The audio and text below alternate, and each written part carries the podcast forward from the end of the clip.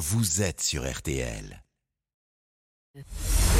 Julien Cellier et Cyprien Sini ont défait le monde dans RTL Soir. On défait le monde jusqu'à 19h, 18h41 minutes. Cyprien Sini, Isabelle Choquet et Laurent Tessier, fidèles au poste. L'info autrement, le menu Cyprien. Ce soir, on défait le parcours de l'eau. Alors que l'État nous demande de l'économiser, vous allez découvrir comment une gouttelette puisée sous la terre arrive jusqu'au robinet de votre salle de bain. Au menu également, l'horloge de l'apocalypse qui nous rapproche un peu plus de la fin du monde et des TER qui s'arrêtent à la demande. On défait le monde de la quotidienne, c'est parti. On défait le monde dans RTL Soir. Et voici le son du jour. 2023 s'ouvre avec des craintes sur nos réserves d'eau. Et un objectif principal, réduire notre consommation de 10% d'ici la fin du quinquennat. Extrait du journal de 8h ce matin sur RTL. Le gouvernement s'inquiète pour l'eau.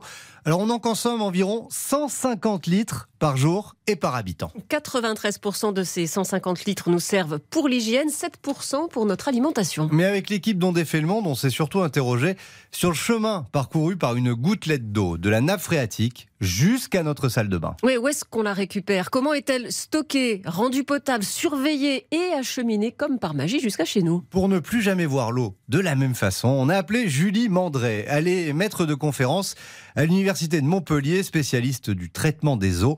Et d'abord, l'eau qui sort de notre robinet, bah, elle vient bien de quelque part. Deux tiers de l'eau qui arrive euh, chez nous vient des nappes phréatiques, c'est de l'eau souterraine. Et puis un tiers de cette eau va plutôt être de l'eau de surface, du style euh, rivière, euh, fleuve. Elle est captée, elle est, elle est pompée. Bah alors c'est des gros tuyaux. Historiquement, on avait des canalisations en plomb, mais ce n'est plus le cas. Maintenant, on va être sur du PVC. C'est des, des très gros tuyaux sous terre.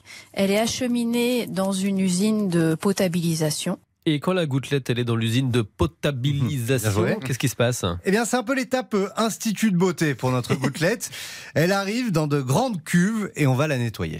On va juste avoir ce qu'on appelle euh, la décantation. Donc là, on laisse agir la gravité et on a les impuretés qui vont euh, décanter au fond d'un bassin. On va récupérer l'eau à la surface qui est plus claire. Elle va ensuite passer à travers un fil qui est composé d'une épaisse couche de sable qui va intercepter les dernières petites particules visibles. Et puis, on peut avoir une étape d'ozonation. C'est un traitement chimique. Euh, ça permet d'inactiver les pesticides, les micro-organismes pathogènes. Et puis surtout, en sortie de station de potabilisation, on va mettre du chlore qui a ce qu'on appelle un effet rémanent, c'est-à-dire que son effet désinfectant et continue le long du réseau jusqu'à ce qu'il arrive au robinet, donc qui permet d'éviter tout développement euh, euh, bactériologique dans l'eau. Et ensuite, l'eau, elle arrive directement chez nous? Eh ben, pas forcément. Elle est transportée dans des canalisations. Il y a tout un réseau euh, invisible sous terre, un réseau de plusieurs milliers de kilomètres euh, qui transporte euh, l'eau potable. On va la stocker dans bah, les châteaux d'eau hein, que vous voyez régulièrement et continuellement, on a de l'eau qui part vers les usagers. Donc vous voyez, c'est un transit. Et on, en fait, on sait que l'eau, elle y reste en moyenne 24 heures. Il y a énormément de maintenance sur euh, les tuyaux et sur les châteaux d'eau. Hein. Il y a des obligations réglementaires. Il y a des points de contrôle très réguliers le long de, du cycle de distribution. Donc l'eau fait étape par des châteaux d'eau avant de poursuivre son chemin, toujours via des canalisations cachées sous la terre pour arriver jusqu'à chez vous. Mais comment elle avance l'eau dans le eh tuyau comment, comment elle monte euh, Moi, je suis au huitième étage. Comment elle monte jusqu'au huitième étage Mais ben non, alors deux options, c'est important. Soit vous mettez l'eau sous pression avec des pompes, soit vous avez la gravité des châteaux d'eau. Explication. Ça permet de distribuer euh, l'eau de manière euh, gravitaire, sans pompe, avec une pression qui est toujours la même au robinet des usagers. Par exemple, si un château d'eau il est à une hauteur de 10 mètres, il va assurer une pression de 1 bar du moment que le point du robinet est plus bas que le château d'eau, on peut euh, amener l'eau au robinet. Faut pas être plus haut que le point le plus haut du château d'eau. Bah ouais, sinon il faut une pompe. Et évidemment, les châteaux d'eau et les milliers de kilomètres de canalisation sont parfois cachés et très surveillés pour éviter tout acte malveillant qui pourrait contaminer l'eau. J'ai tout compris. Merci. RTL. Sous les radars. Allez, on défait l'info passer sous les radars. Et figurez-vous qu'il y a en France des TER qui s'arrêtent, tenez-vous bien, à la demande, Laurent. Oui, comme pour le bus, une expérimentation a été lancée depuis la mi-décembre dans trois gares en Haute-Corrèze. Les trains ne s'arrêtent désormais dans des communes que si des voyageurs veulent monter ou descendre. Imaginez, vous êtes sur le quai de votre gare, quand le train arrive, vous faites tout simplement signe de la main au conducteur pour qu'il s'arrête. Vous montez dedans, dans le TER pour descendre, et eh bien vous venez voir le contrôleur pour lui demander l'arrêt.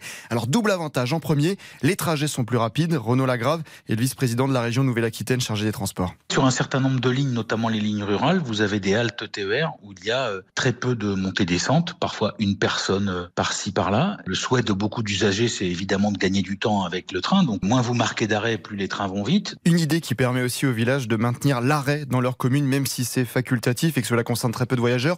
Comme à Pérol sur Vézère, 200 habitants, le maire Alain Fonfred se félicite de cette décision. La ligne a été souvent menacée, donc c'est positif, euh, même si c'est qu'un arrêt. Quand il y a quelqu'un sur le quai, on a la possibilité au moins de prendre le train à la gare de Pérol sur Vézère. Ça peut rendre des services. Et cela évite par exemple aux personnes âgées de faire entre 4 et 15 km pour se rendre dans d'autres gares. Un bon compromis pour tout le monde. Et l'expérimentation va se poursuivre jusqu'à la fin de l'année. Bah, c'est une très bonne idée ça. Ah oui à développer. Voilà, merci Laurent. Petite pause et puis on défait le monde continue dans RTL Soir avec l'horloge de l'apocalypse. A tout de suite sur RTL. Ça fait peur. Julien Cellier, Cyprien Sini, On défait le monde. Julien Cellier, Cyprien Sini ont défait le monde dans RTL Soir. On défait toujours le monde dans RTL Soir et voici le moment d'élire la grande gagnante du jour. Alors on vous prévient, elle fait un poil peur. Ah oui, c'est carrément flippant. La winneuse du jour, c'est la fin du monde. Tic-tac, tic-tac. Il n'a jamais été aussi proche, Isabelle. Oui, c'est ce qu'indique en tout cas l'horloge de l'apocalypse. Oh. Sur cette horloge, minuit, c'est la fin du monde. Elle a été remise à l'heure hier et It is now 90 seconds to midnight. il est 90 secondes avant minuit, dit la dame, qui nous fait encore plus flipper en ajoutant We move the clock forward the closest it has ever been to On- midnight. On l'a avancé, on n'a jamais été aussi proche de minuit. Bref, comme le chante Véronique Sanson. La fin du monde est pour demain. On est vraiment au bord du Doomsday, le jour du jugement dernier. Mais attention, il ne s'agit pas d'une élucubration d'illuminés sectaires. L'horloge de l'apocalypse, c'est symbolique certes, mais c'est très sérieux. Cette horloge, elle a été créée en 1947 par le Bulletin des scientifiques atomiques, des chercheurs de l'Université de Chicago. Et depuis, elle est remise à l'heure régulièrement, tous les 2-3 ans en moyenne. The clock is set. Ils prennent en considération une multitude de facteurs, notamment tout ce qui est lié à l'arme nucléaire. Il y a aussi l'arrivée de tout un tas de nouvelles technologies. Alors au commencement en 1947, c'était le début de la guerre froide. À ce moment-là, il est 23h53 sur l'horloge de l'apocalypse et depuis, c'est un peu les montagnes russes. Par exemple, en 53, on a déjà perdu 5 minutes parce que c'est la course à l'armement nucléaire Ah entre oui. les États-Unis et l'URSS. Mais après, ils ont signé des traités de non-prolifération, on a regagné du temps. Mais on en a reperdu par exemple en 1968. C'est suspendu à ce pacifique ballon captif gonflé à l'hydrogène qui a explosé au-dessus du lagon de l'atoll de Fangatofa. Canopus, la première bombe H expérimentale française. Bon, pendant longtemps, effectivement, pour nos chercheurs, le seul vrai risque, c'était le nucléaire. C'est comme ça qu'en 91, après l'effondrement du bloc soviétique, on était au top avec une horloge à 23h43, 17 minutes avant minuit.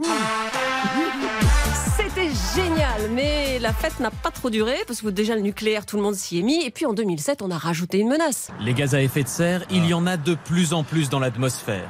Le réchauffement climatique, du coup, on est retombé en dessous du niveau de 1947. Ajoutez à ça la désinformation, le populisme, et puis bien sûr En Chine, un mystérieux virus de la même famille que le SRAS a la déjà pandémie contaminé. de Covid. Bref, ça fait 15 ans qu'on s'enfonce et cette année, eh bien cette année, on perd encore 17 secondes. Explication de la dame des scientifiques atomiques. Les menaces à peine voilées de la Russie d'utiliser des armes nucléaires rappellent que l'escalade du conflit par accident, intention ou erreur de calcul est un risque terrible.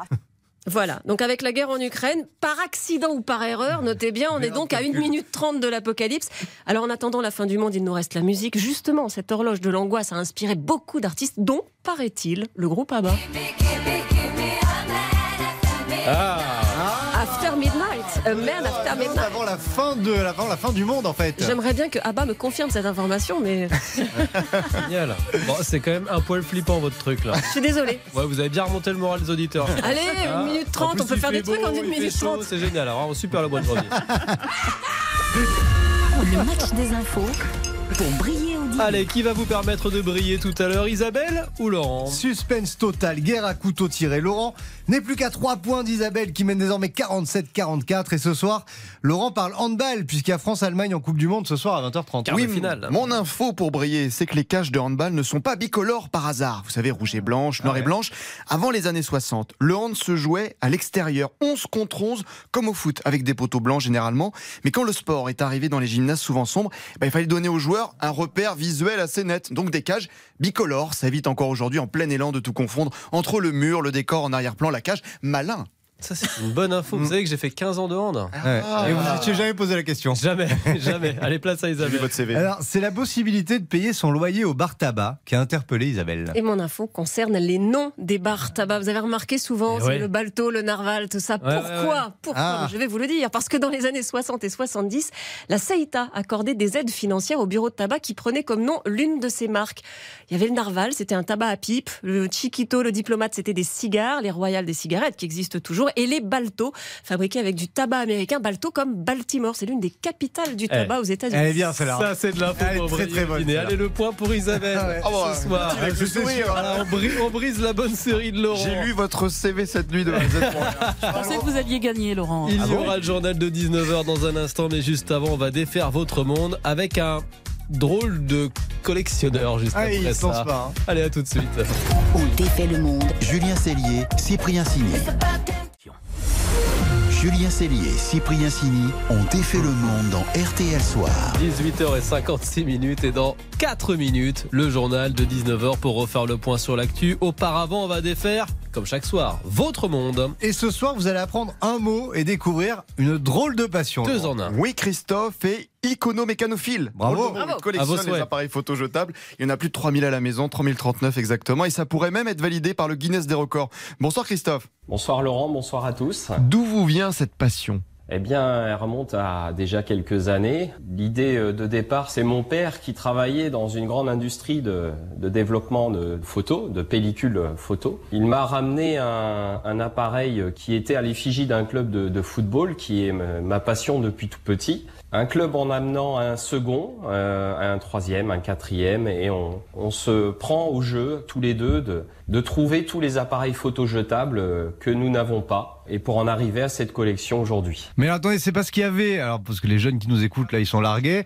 Moi qui ai connu les appareils photo jetables, donc on, on explique que c'est des petits appareils photo. On prenait les 26 ou 32 photos qu'il y avait avec, et puis après, ensuite, eh ben, on développait la photo et on jetait l'appareil. Ces appareils, il y avait des appareils de collection Il y avait ce qu'on appelait des, comme dans beaucoup d'objets, hein, des éditions limitées, bien évidemment, parce que à l'époque, euh, vous aviez quand même, euh, j'ai dans ma collection quatre fois le même appareil, mais avec un numéro d'édition limitée différent derrière, notamment euh, à l'effigie de Walt Disney ou, ou pour ne pas citer trop de marques, mais ça existait déjà. Alors, c'est quoi la perle de votre collection? J'en ai, j'en ai plusieurs. euh, Je vais être obligé de nommer la, la marque. Allez-y. Smarties en forme euh, cylindrique. Un deuxième euh, qui est un appareil euh, à poil. Euh, donc forcément, ça suscite l'intérêt. Hein, vous sortez ça, c'est un poil jaune, donc on l'appelle le poussin ou je l'appelle Chewbacca aussi pour référence à, à un film qu'on connaît bien. Euh, J'ai un autre appareil où quand on appuie sur un bouton, ça lance une phrase qui évidemment euh, fait rire les personnes pour pouvoir les prendre en photo au moment où ils s'y attendent le moins et avoir une, une photo le plus naturelle possible. Et le Guinness Book, donc ils vont venir euh, checker ça quand euh, pour vous faire rentrer dans ce fameux livre? Justement, je, je suppose être à peu près à mi-chemin dans le délai qu'ils m'ont annoncé pour se prononcer définitivement. Donc j'avais un délai de 12 semaines à peu près. J'ai rendu toutes les preuves sur le site Guinness globalement à la mi-novembre. Donc euh, je devrais avoir une réponse euh, février-mars peut-être, euh, au pire début avril. Eh ben, on prendra vos nouvelles. 3039 appareils photo jetables. Merci Christophe. Bonne soirée. Bonne soirée à vous et merci. Merci Christophe et merci à vous. Merci. Les amis dont défait le monde. On À se demain. retrouve demain à À demain. 18h40 dans RTL.